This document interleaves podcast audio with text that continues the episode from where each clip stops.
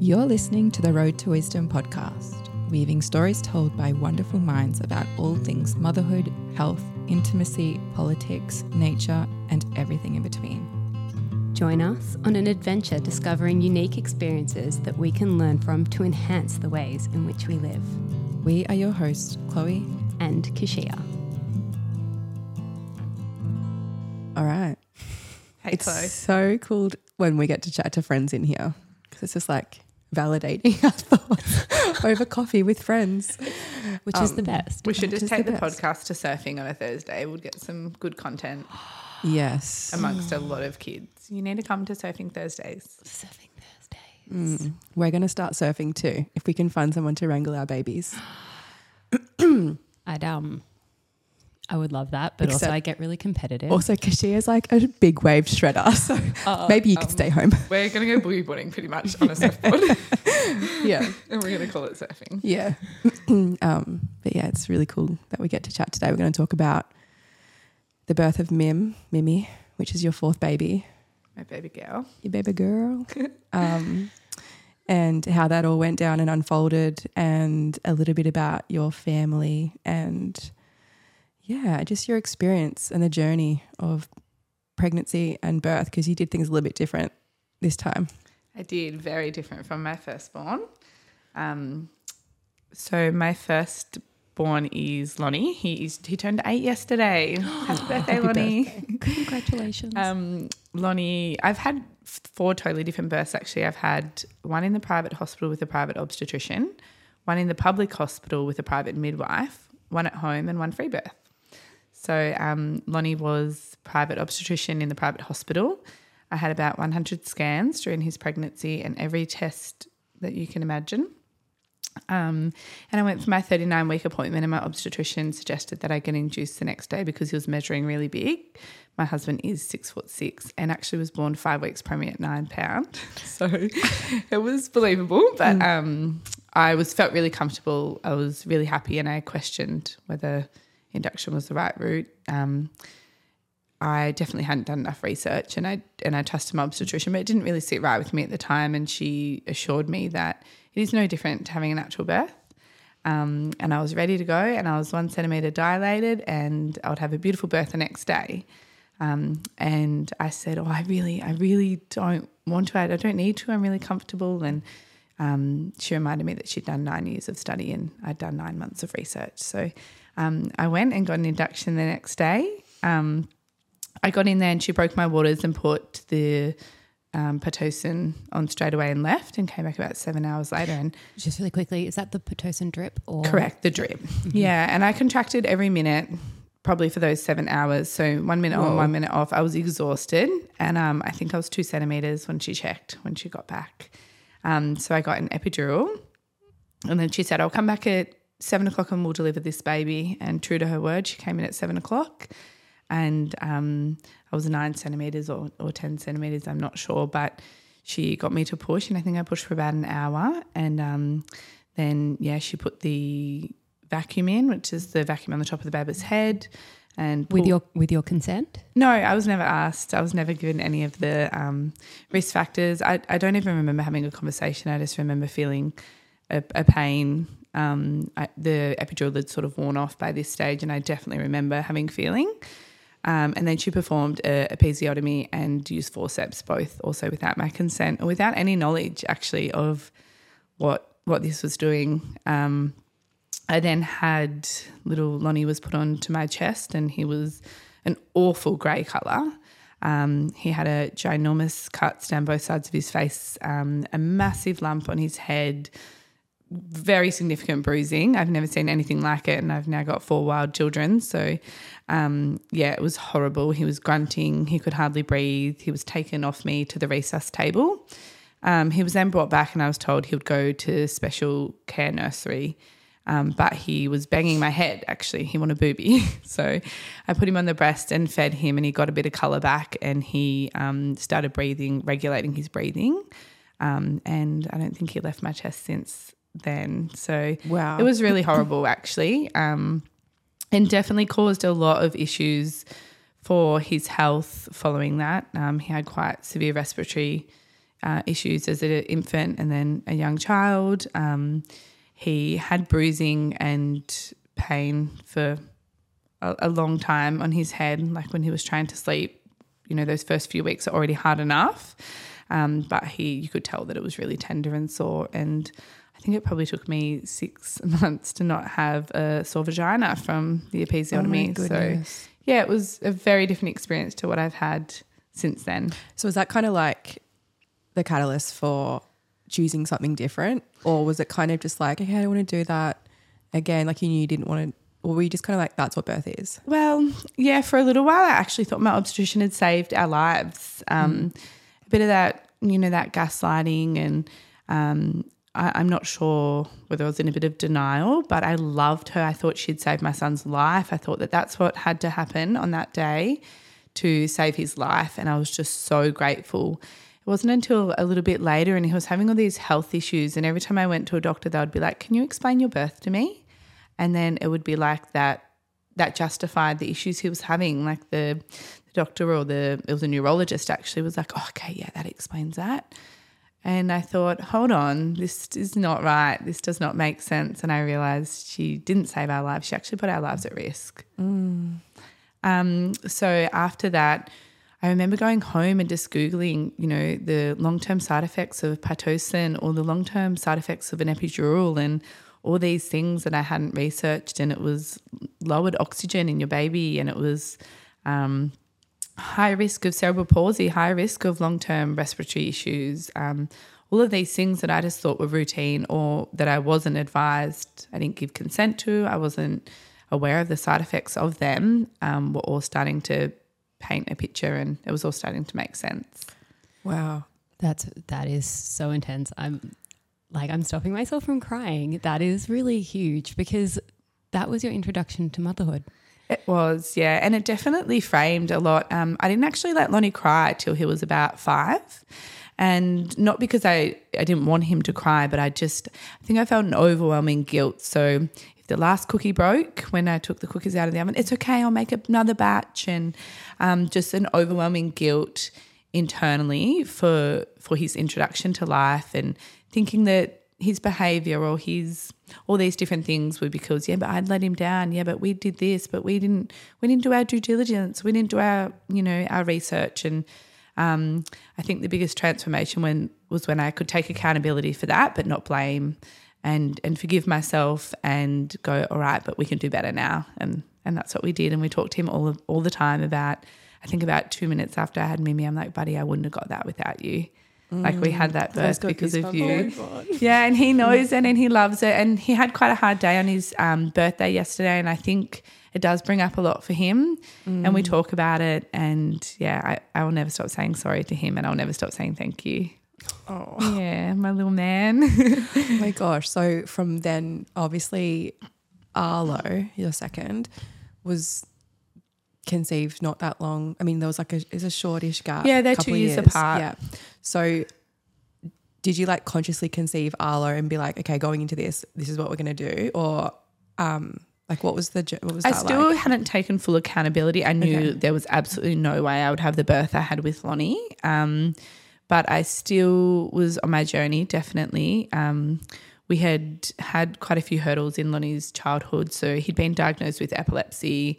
Um, he was on a significant amount of um, medication for that, and that was following his vaccinations actually. So we had got him vaccinated. Um, I, I noticed after the first lot I was like, he's not well, and then I didn't want to get the next lots because my husband was away and I didn't want him to be unwell, and then I thought, hold on, we shouldn't be unwell after something that's good for us. So um, we had gone on the epilepsy journey and we're like, we're taking him off all medications, um we're, we're not going down that route anymore. And it was similar with Arlo's birth. Um, I had got one scan.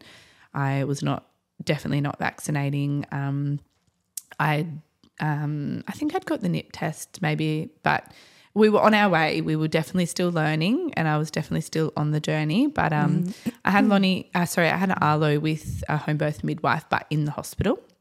Um, and it was probably a really pivotal point. My waters broke seventy-two hours before I had him, and she was just, she was so educating on that's totally fine. Um, It's not like the movies, obviously, which I knew, but yeah, it was it was really fun. It was about tuning in and did I feel like I was okay? Did I feel like Arlo was okay? And that was my first initiation into really tuning in to my baby, silencing the outside world and just communicating with him. Um, I had a beautiful birth in hospital. I definitely still had challenges, so I got in there and they wanted to give me antibiotics. I had no signs of infection. We were both completely fine, um, and I refused that. And they told me it was their hospital policy and I had to have them. So having my private midwife with me, um, we asked them to print off the policy, which obviously at the bottom said if the mother consents, which I did not. So we had quite a few challenges like that in the hospital. And when you're so vulnerable, that is the last thing you need. Um, I'm, I'm lucky that I had had that with Lonnie because I just knew there was no way I was standing my ground. And they also wanted me to do a blood test. I'm in active labour at this point. And it was another policy of the hospital that when I asked them to print off at the bottom said if the mother consents, but the results weren't going to come back for twenty-four hours and I was in active labour and mm. they were forcing me to get this silly blood test. Um, but having my midwife there really empowered me. Jan is a home birth midwife. Um, she, you know, when they would ask if the student midwife could come in, which is something obviously really little, but Um, she's like, this has a really big influence on her energy in the room. And when they would ask me those questions, she would ask them politely to leave the room so that I had time to answer that. And she would say to me, okay, this is the pros, like this midwife will get some great experience, and this is a con. She might bring energy into the room that you don't want. And now it's your decision. You make your decision and you do what's best for you and your baby, no one else in this room. And she really empowered me to make some, um, yeah, to have those tough conversations. And I had a beautiful birth and I delivered um, Arlo myself onto my chest, which mm. was really lovely. So it was a part of the healing process, but I soon learnt we had a long way to go. Wow. Was he like, did you just stay for a little bit and then? I was home within yeah, like hours. That four yeah, hours yeah. thing. Yeah. yeah.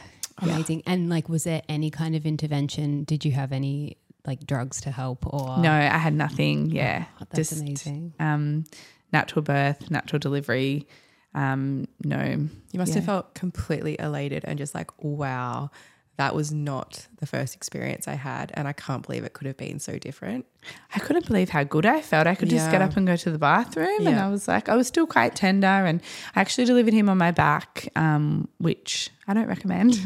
um, no, obviously everyone's yeah. different, but um, I had, yeah, still quite a bit of pelvic pain, just a few little things that I that I realised, um, little tweaks probably would have yeah, made that a bit more comfortable. You must have noticed it so much even just like in the postpartum, like those days after, and just how that experience would have just been so different. Like you must have – were you kind of like going in expecting, oh, I'm going to have like that six-month thing where it's going to be – yeah, like it's going to be painful for six months and like yeah, a bit of dread. Just thinking – I was planning to not be able to sit down after birth. I thought that was that was Normal. What happened yeah. and then I could sit down without pain and I was like – it was tender but I was like, okay, yeah. this is different. Yeah. yeah. Yeah. Oh my gosh. Uh, and I'm excited to keep listening. So then we conceived our little Goldie girl, our first daughter, and um, I was definite that I was having a home birth. Um, I said to people, if I go missing in the wild, don't come and find me because I'm not having this baby anywhere else but home. Um, and I had the most beautiful birth. I had a beautiful pregnancy. Um, I still got a scan. Um, I had, got the N I P test because I wanted to find out the gender ASAP. um, I had a really beautiful birth at home. It was about forty-five minutes from start to finish. Um, is this with Jan as well? This is with the same midwife mm. that helped me at hospital. So, yes. really quickly, for everyone listening, that was forty-five minutes. I know. Holy shit. Yeah, wait what till you hear Arlo's me. Six hours okay. was Arlo. Yeah. So forty-five minutes, but I literally was pinching myself because I thought somebody's going to wake me up from this dream and I'm going to actually have to have a baby properly. Oh my gosh. Like, it was so good. I had no pain. I didn't find labour painful at all. Um, I had my two boys there watching on and Lonnie actually cut her cord. Um, we did delayed cord clamping, clamping, but, you know, I think it was probably a couple of hours after he cut the cord.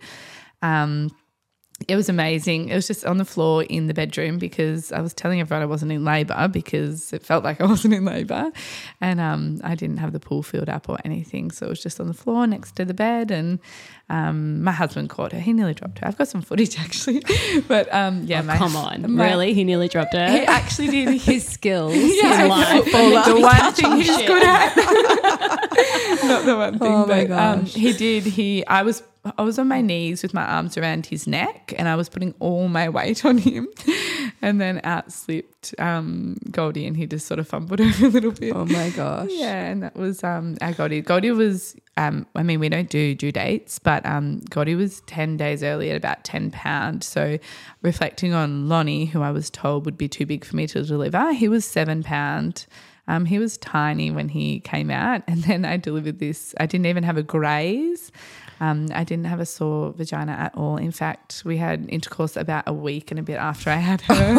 Oh um, not because there was any pressure from my husband at all. It was probably me. Um, Let's go again. I good. had this like yeah, big I'm rush ready. of hormones, and I just remember being like, oh, we're on. Because there's no birth me. trauma. You're just like, it's so normal. And And then I was like, do we normalise the six weeks? Is it to give the mum? Maybe it's to give the mums a break, but maybe it's to normalise being so sore. Yeah. Maybe like that's another way of normalising these traumatic births. But um, yeah, I had I had nothing. It was amazing. So amazing. And then we had Mimi. Um, so I said to I went on a really big journey at the end of two thousand nineteen. So and this is where I healed a lot of the birth trauma from Lonnie. Um I had a lot to do with Lael, who you had on your podcast, who I adore. But um, basically I, I needed to take accountability for Lonnie, uh, for his birth, for the choices we made, for the wrong choices that we made.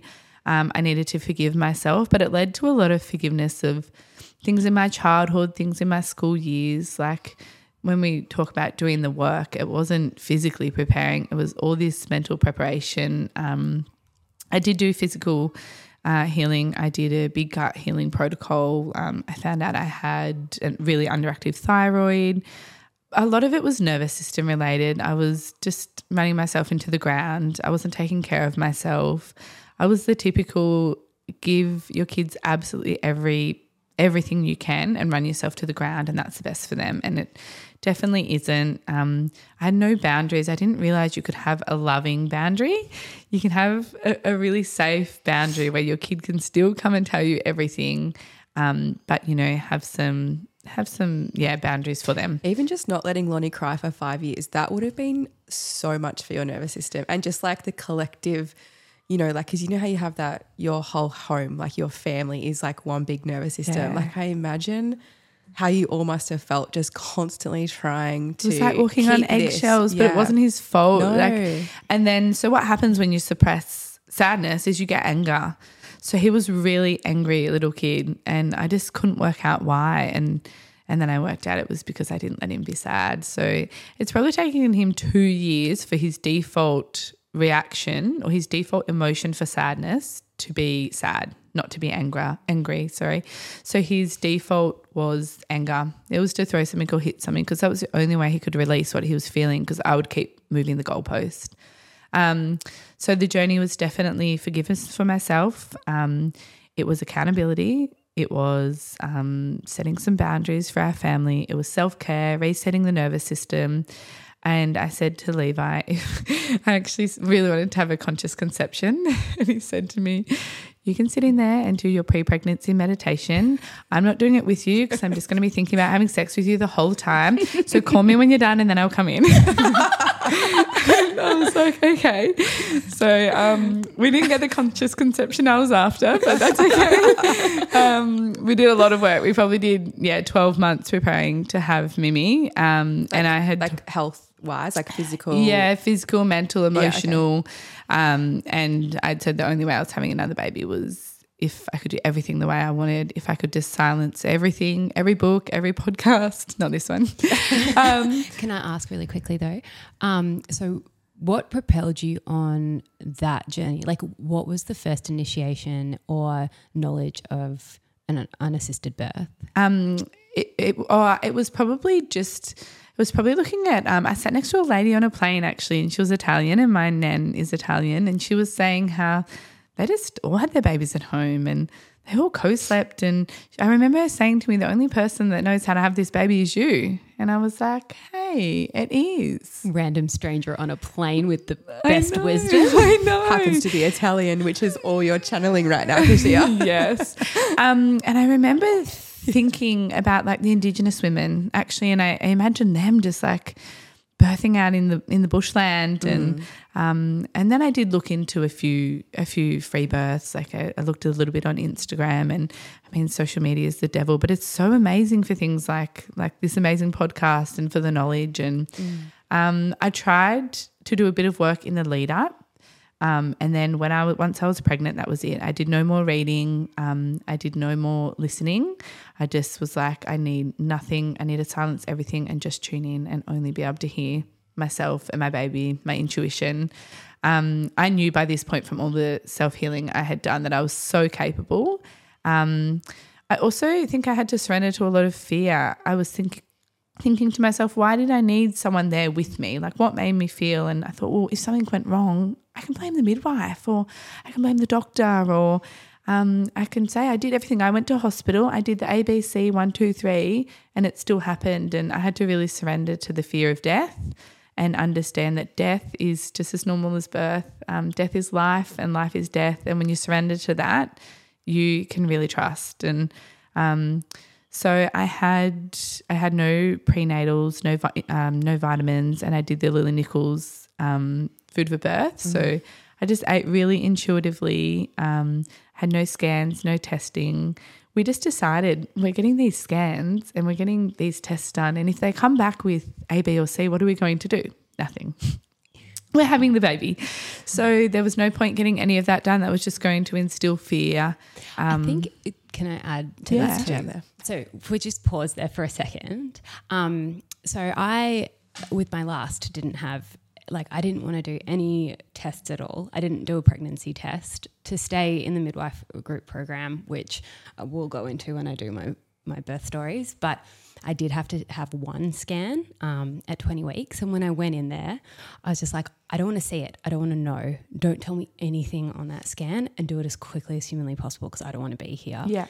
And it was, I thought those things because the more external feedback I got, the more I relied on it and needed more.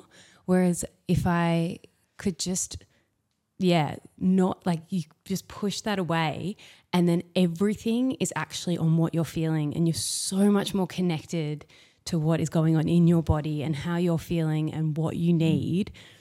And I was I just didn't want to screw that up at all with any external feedback or any yeah. external like noise. And yeah, so I just thought I'd throw that in there for listeners, because it is something it is it's a scary thing to do initially, because you're like, okay, but I, w- I don't know. But I think one of the beauties of birth and pregnancy, and something that I didn't learn until my fourth, and hopefully I can save a whole lot of people out there from having to have four kids to learn this. But one of those things was was how how powerful that is, and how beautiful and strong that connection can be, and how empowering it is to know that you are in complete control of that. Yeah, so absolutely. I thought I'd just add that in there. Yeah, and I think intuition is amazing, and maybe your intuition might say, I think you should go get a scan. And but if you're just getting it routinely, it it takes away from that. Um, but I had probably two or three periods during the pregnancy. I had a bit of spot bleeding at about thirteen weeks, and um, I had two periods of really quiet movement. And um, it's funny because I just would be like, all right, I'm just going to go get a scan. That's what would come to me. And then when I moved that out of the way, I was like, no, do you know what I'm going to do? I'm going to slow down. I'm going to go and connect. And I would lie in bed for maybe an hour or half an hour, whatever I could get, ten minutes, and I would communicate with my baby. And every time I got a sign back that they were okay. And I moved that fear, and I moved that um, need for a scan. There was never any need. It was a quick fix. And the reality is you can go in with a scan and say it's perfectly fine, and two minutes later it can not be perfectly fine. So it is really just a short period of time for comfort. And mm. um, I, I think when you surrender to having a birth without any medical assistance, you you like not having scans during the pregnancy definitely helped that for me, because I just had full trust. There were some big things that happened for you during Mimi's pregnancy though, which I feel like would have completely taken your, you know, like focus and concentration on what was happening with her and what was happening with you, because... Yeah, I lost both my granddads in my um, pregnancy, both quite suddenly. Um, and I remember at one stage being like, oh my goodness, why am I losing everyone close to me? Are they? Is it preparing me for the biggest loss, which could be this baby? I remember just mm. how fear takes over, and I just each time surrendered. I was like, you know what, you don't get this birth, you don't get this life without death, unfortunately. And I would do anything for my granddads to be here, but it was um, it was a lesson in surrender and celebration of life, and um, yeah, grieving, lots of crying. Um, it forced me to grieve. I knew that I couldn't go into this birth holding on to grief and just trying to get over it. It forced me to sit around. It forced me to cry. It forced me to release from my body. Um, yeah, I, I knew that I had to really process these these both these deaths um, properly, um, and. Yeah, lo- lots of things come up in pregnancy, and you're mm. so vulnerable. Mm. Like, oh my goodness, I cried for so many days after both of their deaths, my whole body. Um, we also lost our puppy dog, which mm. we'd had since we met. So, um, yeah, I um, it was testing me. Everything was testing me. But on the, I also went about ten days over, so all my bubbers came early. Um, I, as I said, I don't follow a due date, but we all get to forty weeks and like, where's this baby? Mm. um, and it was like forty-one weeks, and I thought, oh my goodness, have I gaslit myself? Am I not even pregnant? Maybe I'm not even pregnant. You're maybe, clearly pregnant. I know, but I remember thinking, maybe I've convinced myself, so I've got all the symptoms of pregnancy because um, and then I remember thinking, okay, how many weeks am I going to go to until I do something, until I you know, and I was like, I would make up numbers in my name to try, like in my mind, to try and convince myself. I knew I was doing nothing. Mm. Um, and then it got to forty-one five, and I remember going to bed that night and having a cry and going to sleep and waking up, having a dream that my waters broke, and waking up and my waters hadn't broken. And I was like, you're kidding me. So I went to the toilet and got up, and I heard this pop, and I looked down and my waters broke, and I was so excited. I ran into my husband and was like, can you go put water in the pool? And he's like, are you in labour? I'm like, no, but we are not doing this again. I know that like mm. this could happen quick, but I had had one that my waters broke seventy-two hours later. I still wasn't in labour. And then I had one that my waters broke, and forty-five minutes later I had a baby. So he went and put the pool on, and I was downstairs, and I I'm, I hate cleaning. I'm not a good cleaner, but each time I go into labour, I start cleaning. And I was having no contractions, but I started cleaning and tidying, and he's laughing at me. He's like, maybe we could get you in labour more often. um, and, yeah, I was cleaning, and then I had another little bit of waters break, and I just felt the descent. I felt really heavy, and I had a contraction. I messaged my girlfriend who was coming to help with the kids at the time and to be there as a support. I called her and I said, we're on. And she said she'll never forget. It was like having an eight-year-old at a party. But I was so excited, and I then I texted her, and this is twenty past three, and I said, I haven't had contractions, just like a really light, you know, um, tightening. So take your time, have brekkie, see you when you get here. And um, she came driving down the driveway maybe twenty-five minutes later, and I was in the pool breathing out the head, and I could see her headlights coming out, and she walked in the door and she said to herself, oh, I hope she hasn't gotten in the pool too early because it slows down labour. And then she walked over and said, how are you? And I said, photos, heads out. And she couldn't believe it. So, oh my gosh. Um, yeah, I only had a couple of contractions. What was the time from when you called Nick? So to- three seventeen I called her, and four o'clock Mimi was fully born. So um, I wasn't even in so labour when I called there at like about twenty minutes, I think it was. Yeah. Oh, twenty to four, and yeah, the head was, was out. Um, so I I don't find labour painful.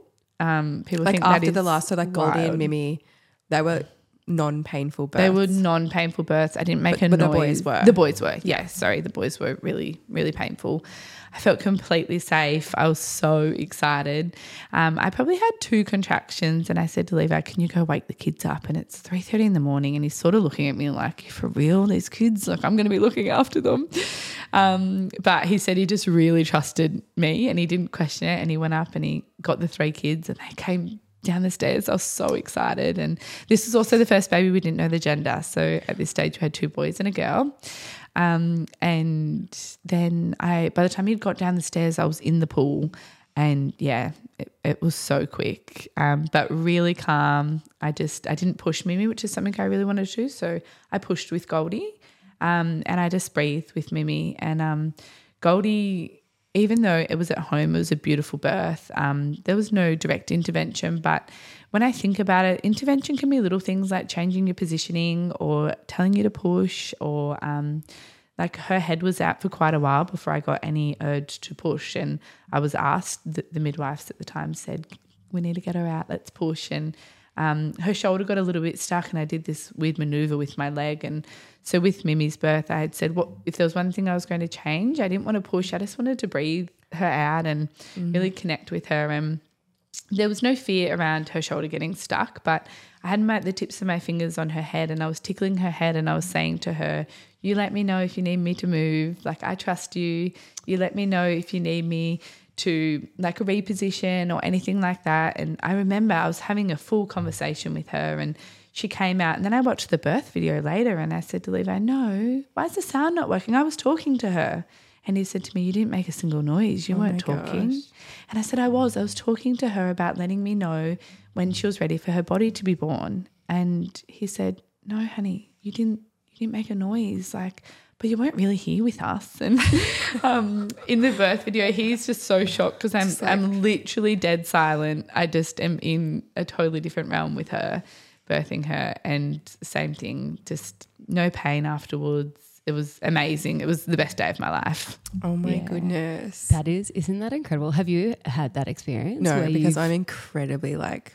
You're primal? Loud and primal, yeah. yeah. Well, like every time, like with Rue and Poet, I thought that I was like screaming the house down, and everyone was like, nah, you weren't like making yeah. noise. But I was just like, I'm like, no, I was like guttural, mm. surely. And like, yeah. A friend had come to look after the kids when I had Rue, so my two oldest, and um, and she was like, I didn't hear you. I just I rocked up, and then I was downstairs with the kids, and then I just heard a baby crying. Baby, yeah. yeah. Oh my god, I don't. This is so like, funny. What? Maybe I should look back on my birth video and yeah. be like, was I really primal? No, I, I read all was. of these things about the noise of a primal birthing woman and mm. all of these labels that we like to put on things, and I think, oh, I feel like I'm dancing when I give birth. Like I'm mm. dancing with my, I just danced with my daughter, and then we met, and yeah, it was. Do you feel like amazing? Looking back on the difference between like a Lonnie or an Arlo um, experience, were you able to connect or communicate in the same way that you were able to communicate with Mim or Goldie? Absolutely not. Not at all. Not at all. It, it was just, I can't even describe how different the, yeah, the bonding yeah. and the communication. I was so excited. I was excited for the new pram and the new cot and all the things that I did not even even get with the girls, but when I really think about that intuition and that connection, it definitely wasn't there in their pregnancies. Mm. Yeah. It's so interesting because I feel like obviously it's the fear that keeps people in that system, yeah. not in it, but so reliant on it and so trusting in it. It's because – But also like like it keeps them in that headspace of you're saving me. Yeah. Like you're, you're saving me. It's I like think also the accountability. You can put it on them if something goes wrong. Oh. Um, you know, it's a, it's like a, it's like wearing a life jacket in the ocean. Like you've got someone else to rely on to do. I just used to rock up to those scans, and that would tick the box, and that's how I would know my baby was okay. It wasn't anything to do with tuning in and talking to my baby. Yeah, and I mean, if we pause there for a second, also, we you can go for a scan and they get the wrong measurements, one hundred percent. Or they don't pick up something that's wrong, or they pick up something that's yeah. wrong that isn't wrong. Like they're not. As it's accurate not one hundred percent. As we'd like to no. think, and they don't diagnose as well as what what they do say. And I, I'm not saying they're completely irrelevant. Um, obviously, they do pick up things here and there, yeah. but there is that room for error. And I especially think, with sizing, I think, yeah, with yeah. sizing and measurements, they'll tell you themselves. You hear like, it all the time. Yeah, I, I had to have a big. I was having a big baby, so I had to get induced, or I had to have a cesarean, and then. Had a seven pound baby. It's like, it's and like why can't we deliver your big attraction babies? To Levi and all those loved up, juicy pheromone feelings must have been incorrect, because how could you have possibly birthed his baby? Exactly. Do you know what I mean? Yes, like, totally. If you were not supposed to birth a big baby, like your body and your shape, why were you so damn attracted to him? Yeah. And like everything about him just gets you going. Yeah, it does. You know? It does get me going. Hey, baby. Baby number five. Yeah, one hundred percent. Oh, I'll be back here. Yeah. Um, yeah. But I think, yeah, I, I really do think, why do we say what's wrong with a big baby? A yeah. big baby, a ten-pound baby could be really long and skinny. Mm. And, yeah, I, but I, we like, can deliver big babies anyway. Yeah. yeah. Look, I – Rue was four point two kilos. Like mm. I've had really big babies and you look at my kids now and they haven't grown much since. Yeah, they're still four kilos. um, but I I wonder that too, because I, I know family and friends who have been told, who have wide hips, and if anyone knows me, you can't really see in this video, I have narrow, narrow hips. Yeah. Like I am the body of like really wide shoulders, very tiny hips. And I've had friends and family who definitely have more of an hourglass figure than me being told that they cannot birth a big baby. They don't have the room in their pelvis. And I'm like, well, our bodies are designed for like this yeah. is the way they're designed. And I'm a big believer that if you can fall pregnant naturally, especially, everything is working exactly mm. how it needs to yeah. and will work exactly how it needs to. Like if it's getting the baby mm. in. I truly believe in that also. Mm. I think if you can conceive, you can birth naturally. Yeah. I, I, yeah, I'm a big believer in that. What do you think about the situation where people end up needing intervention or they need saving, so to speak? Is it, do you think because people allow, like they dip their toes so far into the into the system that they almost, so they obviously just lose connection and they lose. Yeah, it's hard to get out of it once you're mm. in it. Yeah, I definitely think they lose that belief in their bodies and their, they forget. They forget. Your whole, your body creates this whole baby on its own. Your body conceives it with a bit of help. Mm. Might only be a couple of minutes, but. um, and then you can nurture this baby and feed it absolutely nothing for twelve months of its life, all on your own. But we have this, we seem to dip our feet in the in the medical system and then lose lose belief in the birth. Mm. Yeah. And so leading up, because you obviously had like a full wild pregnancy yeah. and um, you intended to birth the baby alone. Did you do any preparation for understanding how your body was going to do it or what would happen if you birthed Mim and there was something that was kind of like alarming? Yeah, I, it's funny. I would get all these Instagram messages, what if this happened? What if this happened? And I think people think that I just would stay at home and not go to the hospital if I needed to go to the hospital. I mean, hospitals are there for emergencies. That's why they're called the emergency room. So I can't justify walking in there with a healthy body and a healthy baby for a not emergency. Mm. And I said I would seek um, medical support. I would get help. I like would call an ambulance if yeah, you know. If I needed to do anything yeah. like that, um, I would perform resuscitation if I needed to. Um, it's almost like people think that the mother isn't the most invested person in I that know. baby. Like, like I've done all the hard work. I, I can tell you that before anyone else, I'm very invested. In, like I am the number one person yes. invested in this baby. If there is ever going to be anyone who is going to do anything for this child, it's me. Me first. I'm, yeah. I'm it. Yes. So yeah, it's so it's bizarre when it's like, well, You you know, people who think, but you're not having it in the hospital. Yes, because there are risks involved in the hospital too. That's something that I really love about Yolanda. Um, I don't know if you follow her at all. I do, yes, yes I okay. do. I love yeah. her. Tell her to come baby. on our podcast. Number ten, I, I know. know. Um, but something that she said that I'd never had the words for, but it was definitely in my mind, is that you choose your risk. Yeah. So it doesn't matter if you're at home, in backyard, in a hospital, in an ambulance, like it doesn't matter where, every single scenario is going to have its risks and its benefits, and you need to be the one that chooses that. And in every single scenario, it doesn't matter if you're in the hospital, you're responsible for that baby. So yeah, yeah that was one thing that really stuck with me too, because I was like, I mean, I had a really lucky first birth experience in the hospital with a private obstetrician. Um it was it was like you couldn't have asked for a better birth. Yeah.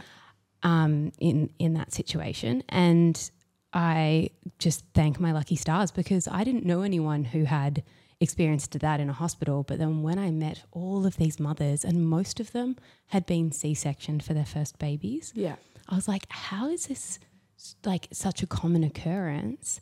And that's when I started questioning, because otherwise I wouldn't have at all. Like yeah. I had a great experience, but yeah, it's um, it's also like I feel like we like to put labels on things. Like a free birth is just a birth without a midwife or an obstetrician.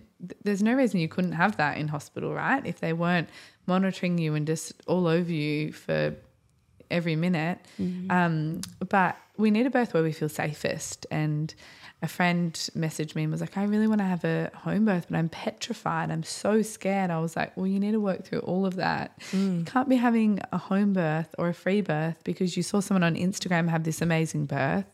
And now you think you're going to get that birth, but you're absolutely terrified. Mm. Like you need to work through all of that and then birth where you feel safest. And everywhere is going to have a risk. A hospital's going to have a risk. You are not guaranteed a healthy baby at a hospital.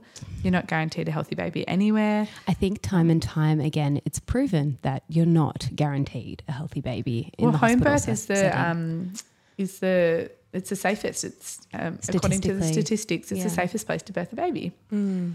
Which mm-hmm. um, for me, it was definitely the safest place. I mean, I, I didn't nearly lose Lonnie, but I definitely could have, and I, I didn't even have any issues at home. Well, time and time again, it really comes back to, well, it seems from all the stories that are kind of shared with us and that we talk about, you know, even just in our circle of friends and our community, is that the women who dip their toes and step into the options, like, okay, what are my options here? Okay, I'll get induced if I go over. It's like, okay, that well, that just kind of is begins the cascade of all the other interventions, and it's like, well, you interrupted something that was perfectly capable of yeah. playing out in a different way. Yeah. And so you've asked it to do something that it didn't want to do. And so, yeah, it's most likely going to end up in that. And so I feel like when things really are left to do what they're completely capable of doing, it it always seems to end up in this magical birthing experience, whereas the other side of it is that you're you're going down the other path and it's almost guaranteed in, oh, this had to happen or this had to happen and, oh, yeah, and then this happened and then I wasn't progressing and then I, oh, and then this and that. Could you imagine if maybe the design is set up the way it is because when the baby's ready to be born and your body's open enough to birth, mm. they're probably the two things that we're waiting for yeah. when you go into labour.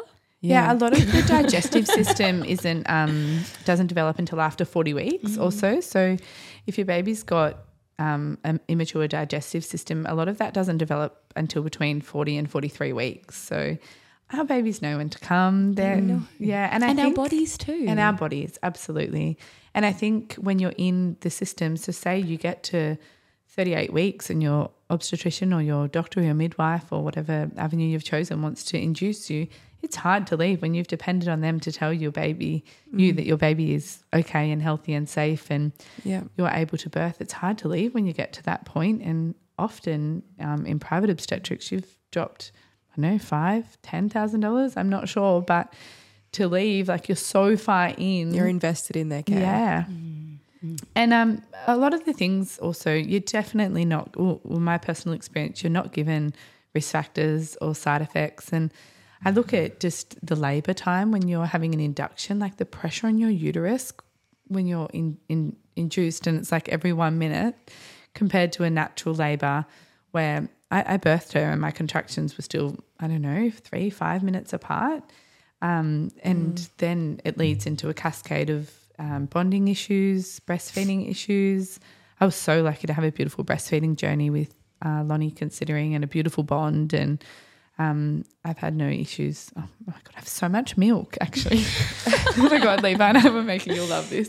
Levi and I were making love yesterday and he said to me, I like I really don't want to cover these boobies, but milk is going everywhere. oh, oh, like, yes. Is there anyone in our local community needing milk? yeah, we don't, Hayley. If you like, we've actually gotten to the habit of just expressing into our coffee cup. Oh, my gosh.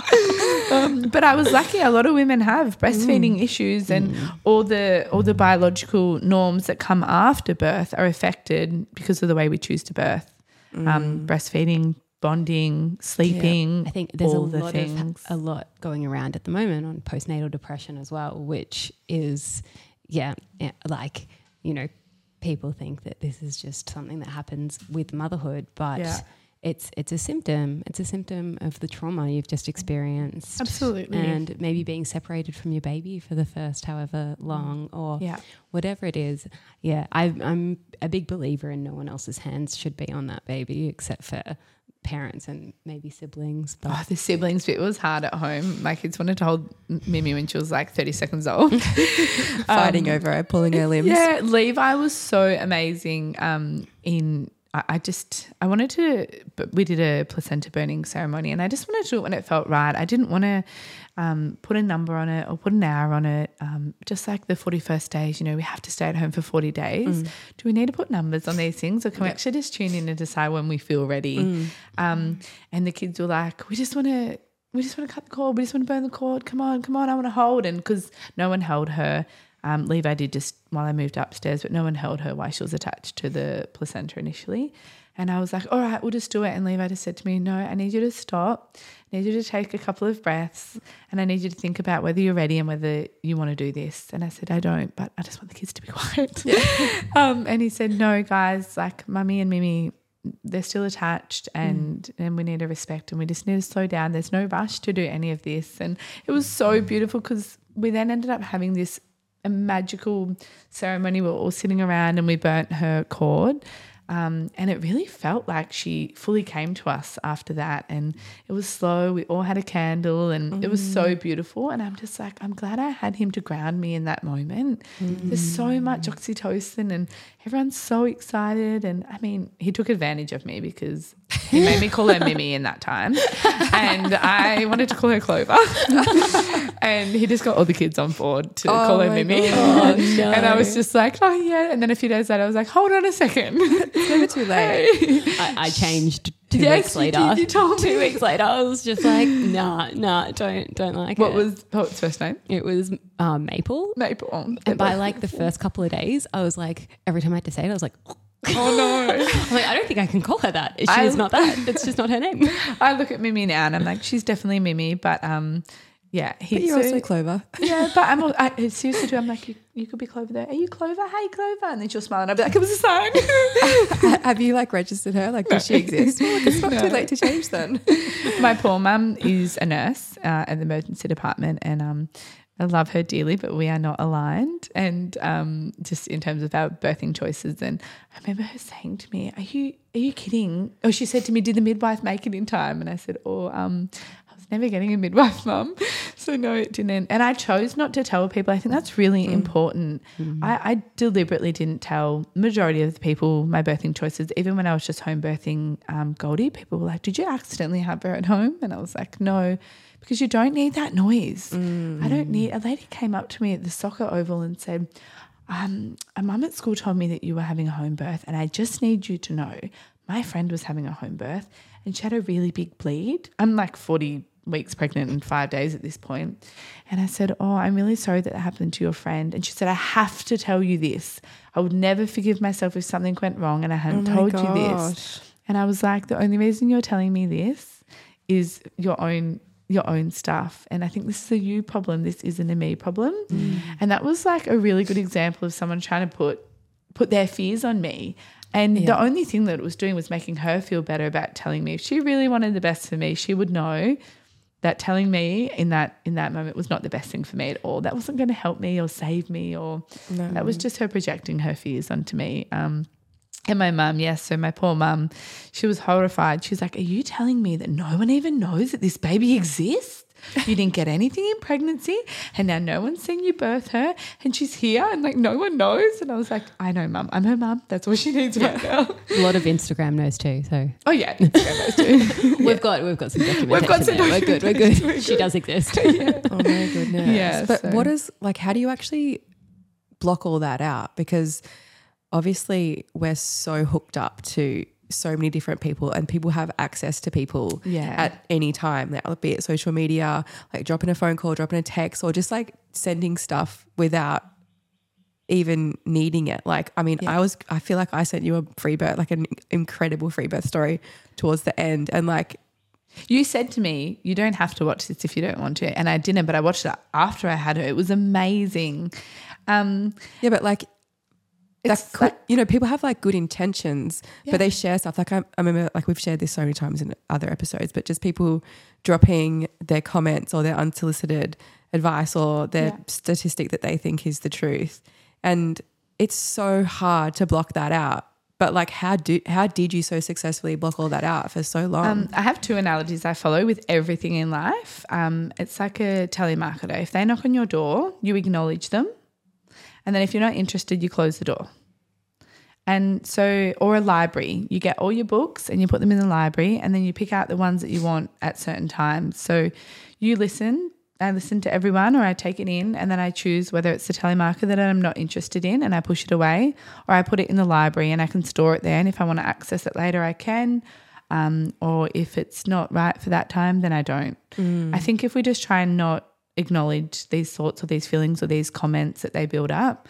So I, yeah, I like to acknowledge them, hear them, and then store them mm. if I want to, or um, say, thanks, I'm not interested, and close the door on the telemarketer. Yeah. And, and that's what I do with comments and opinions and, I and think all that. One of the greatest things um, that I heard was just surround yourself with, with people who trust birth and trust women yeah. and like trust babies. Like you just want to your surround. Community, just yeah, like yeah. But you just you yeah. just only speak to those people yeah. because, and I mean, look, to each their own. But I know a few people who have done that, and it ju- it it just brings the right energy.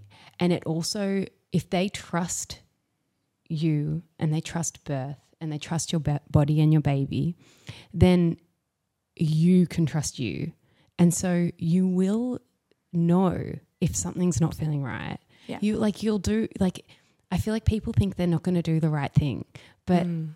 we do as mothers. I don't know. No mother wakes up in the morning and goes, I'm not going to do what I think is best for my child this morning, mm. right? We yeah. all try our best, and some mm. days we don't do what's best for them, but we always wake up and think, I'm going to do what I think is best for my child today. I think your community and who you surround yourself with is everything. And when I look at my birth with Lonnie and the people I was surrounded with and getting advice off, his birth was very reflective of that. Mm. It was really reflective of that. And when I look at Mimi and the women I surrounded myself with, and even my husband, my husband is definitely aligned with a lot more like-minded men, and I think that's why he was able to support me to the extent that he was. Um, but, yeah, strong women, they're very important. And I'm so lucky to be surrounded by two right now. Hey. No, but in seriousness, um, even just this podcast is so amazing. It takes strong women to address um, maybe difficult, maybe uncomfortable conversations that are part of everyday life, but it's easy to dance around them, or, or we can dance through them together. Mm. Yeah. So thanks, ladies. Aww. Thanks, darling. Thank I you. Feel like it'd be so nice to actually know, like, and I'm, prob- I'm sure there's probably no statistics on this, but um, – like women who allow birth to happen naturally and the outcomes that aren't positive versus like yeah. women who have intentions of birthing their baby but always end up in intervention at the hospital. Like, do you know what I mean? It's really hard to get true statistics because, because I n- rarely hear stories about home births going bonkers. You're always like, yeah, that was the most beautiful birth and it was so mm. great, and oh my God, it was just so healing and transformative. But then you hear people's experiences who had hospital births, and I'm not one of those people. I had actually a really positive birth experience at hospital for my first baby. But um, yeah, like the majority of people who stepped in to a hospital to give birth had mm. some form of intervention or trauma. And obviously I think that so often too, you can listen to birth stories because I'm a massive consumer of birth stories. They're the best. No, it's so good. But like so often I've listened to birth stories of women who are like, I've had positive, and I'm not saying you're one of these women, yeah. but I've had a really positive birth experience. And you listen to all the interventions they've had and all the things that arose in that. Mm. And then they're having struggles with breastfeeding, and they're having, yeah. but they're, you know, the um, nurses surrounding them, their obstetrician was like, oh, that was so good, oh, that was textbooks, or even if there was intervention or they had a stretch and sweep that, you know, they yeah. there was no consent to, and little things like that, which I think the body holds on to that. Yeah, definitely. And, definitely. But their head's so disconnected from it because they've been fed this information constantly. Mm. I mean, I can relate to that. Even though my, I just said that my birth experience was positive, but like I did have a stretch and sweep with Birdie mm. and mm. it was hectic. Yeah. And then I did have trouble breastfeeding her, but I was obviously very persistent. So like mm. although I had a hands-off birth and no Interven- quote unquote yeah. intervention, you're right, I did struggle to breastfeed her yeah. because obviously my body was holding that, and yeah. that that was a thing that wasn't, that wasn't supposed to happen, that interrupted the normality and flow of my physiological birth. Yeah. So yeah, yeah, that does make sense as well. Sometimes these things might not show up till menopause mm. or um, really later in life. I, I read a post of this woman that had, she called it an empowered episiotomy. And I thought, you know, she's doing this podcast in a really vulnerable time of postpartum. And I, I thought I, I'd put my life on the fact that this woman will look back and realise that this wasn't empowering. Um, and when she does self-work and self-healing and growth, or maybe later in life, that she'll be able to reflect and, and realise that, um, yeah, there's maybe maybe we're settling for, for good and not for better, or, mm. you know, maybe we think that it's that whole, you know, healthy baby is all that matters. And it's like, but is it? Yeah. Is it? Because what's a healthy baby without a healthy mum? Mm. Yeah, yeah. Like we normalised. I mean, yeah. in the nineties, like all our mums probably can't jump because I wet their pants. Oh but my that's goodness, completely normalised. Yes, I know. And by the way, I've been going to, started going back and to the gym, working out the last week, and I was like, oh, I can't jump. Shit, I can't jump. But I do want to do something about it because that shit ain't normal. Mm, but yeah. um, you know, like my mum, I'm th- that entire generation, like. I'm not sure oh, about your mums, but inductions were really common back there. And yeah, my, my mum always tells me everyone got induced, but when I talk to her, she's like, they just put the gel in. Yeah. And mm-hmm. I don't, the, the gel is an intervention, and I don't think, but an induction these days is come in, pop your waters, drip in, see you later. Mm. They're, they're way more intense. It's mm. we're on these timelines, and it's it's like the hi- the hospitals get a high five or something for getting people in and out quicker. Yeah. Um. But I said to her, Mum, the inductions aren't okay, full stop. And they're also not like what they used to be. Yeah. Mm. I think there's a whole level of pressure even for midwives who have the best intentions and women-centred care. Just them working in hospitals these days is completely different to midwives yeah. who had more power and control over how things went down for women in like yeah. the early two thousands or, and you know, prior to, I don't know what that bloody timeline is, but it sounds like, and because I know a few people who are hospital midwives or were hospital midwives, it's just like it's nightmare for a midwife to work in a hospital yeah. these days because yeah. they can't actually be women-centred. There's a whole lot of stuff that needs to be performed, or, you know, like they have to work within tick structures boxes. And, you yeah. know, like it's, you can see why even w- midwives who have the best intentions, women don't haveve the best outcomes because – It's yeah, like, I think it's really good to address has, that. Like, who They're has scared. control? Who has yeah. control? If midwives don't have control in hospitals yeah. and women don't have control, who has control of the birthing baby? Yeah. Or is it just we'll see what happens and we'll keep on doing intervention until the baby's safely out, even if that is by means of a C-section? Like, what's going on? Even the terminology we use, like midwives deliver babies. No, mothers deliver babies, and midwives are there to support Mm. mothers. Um, mm. But I really do, I think it's important to acknowledge the amazing work that a lot of midwives do, and and maybe the outcomes of birth would be different if they were supported better, if mm. um, there was less fear, less pressure, less timelines, mm. less boxes to tick, and we just let the natural, um, yeah, just birth progress yeah. naturally, because they're overworked and the stress in a hospital is Well, you can huge. just get sued. People are suing midwives yeah. left, right and centre. Yeah, and they're not supported. It's that, it's that whole accountability yeah. element as well. It's like, well, you can step into a hospital, something bad happens to your baby. It's Of course it's the midwife's fault. It has to be someone's fault. It has to be someone's can't, fault. Can't, yeah. We can't accept that that some babies aren't meant to yeah. meant to stay. They're meant to be in the stars. So it's women really needing to take accountability for their pregnancy and their conception and the like every every facet of bringing a child into Earthside. Yeah. Accountability. Well, on that, thank you, Hayley, so much for coming in. On that, we're on a time accountability. Yeah. Get up. time, time accountability. No, it was really awesome. They're like, w- what a journey from your first to your last. And I'm so excited um, for the fifth. To my fourth. Sixth. Yeah, sorry. Yeah. But we'll be hearing about a fifth, I'm sure. Yeah, do it with me, Chloe. Hey, we're all on four. Come on. Yeah. Oh, I've been cut off. Oh, have you? No, this is the problem in our house that Levi wants more babies as much as I do. There's not one of us that's responsible. Oh, please continue. Brenton's continue. The same. Yeah, Brenton is a bit the same, but I said if Keshia does, I will. So maybe I'll just get Togo to hang out with Levi and Brenton. Totally. And just start. Yeah. fifteen um, kids. Oh my gosh. Can you imagine? That is wild. Oh, well, the birth God. rates are low. I just want to put it out there. Birth rates globally are incredibly low. So if you can have five kids, have five kids. Get them back up there, people. All right. All Thanks right. so much See for having you. me. Peace out. Bye. Thanks for tuning in to the Road to Wisdom podcast. To join the journey, you can follow us on Instagram at the road to wisdom dot podcast and at w w w dot the road to wisdom podcast dot com. Don't forget to subscribe and leave a review. We look forward to seeing you next week with more juicy content.